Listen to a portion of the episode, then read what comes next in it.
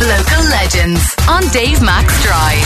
Cork's Red FM. Sinead Crowley, you are going to be up very early this coming Saturday morning. Uh, will you go to bed at all Friday night? Um, Dave, I'd probably get a couple of hours right this year. Normally, we don't sleep when we're organising the walk, but because it's virtual this year, we'd probably get an hour or two hours before we hit the road. I suppose there was two wonderful ladies, Imelda O'Keeffe and Viv Mulqueen would have been the initial um, ladies that started it in Clonakilty eight years ago. Gotcha. And um, they asked me to help and a couple of others. Um, we just had such a great time. Um, and they stepped down then maybe two or three years ago. Okay. And a few of us kept going and are still going. And it's just very special to be involved in it. And obviously, mental health is very important to, mo- to, to promote always, but especially um, in the current times we're living in.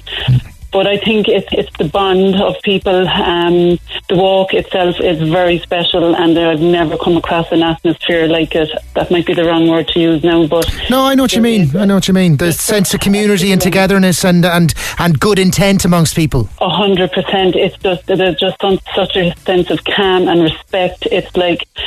I, Spiritual. I've never, I've, ne- exactly, exactly, and I, I've I've only ever experienced it on the walk. We've had registration days, and the bond, talking to people, people who have lost people, people who are worried about people, um, and obviously all confidential. It's just lovely to talk to people, and you've people of every gender, every age, everything else. It's just a place, a safe place, I suppose, and the night of the walk or whatever, like whatever people are going to do last year or this year.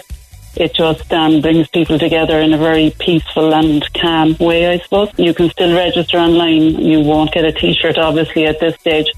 But I find 99% of people have their T-shirts from previous years. It's all about creating awareness um, of the services that Pieta are providing, which are absolutely wonderful.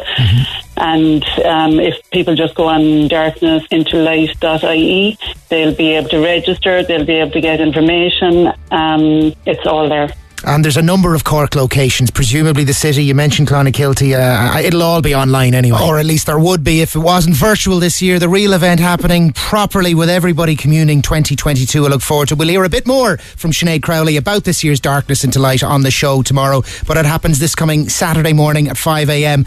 Play a part. Thanks for listening to this Red FM podcast. Don't forget to subscribe and check out redextra.ie for more great Red FM content.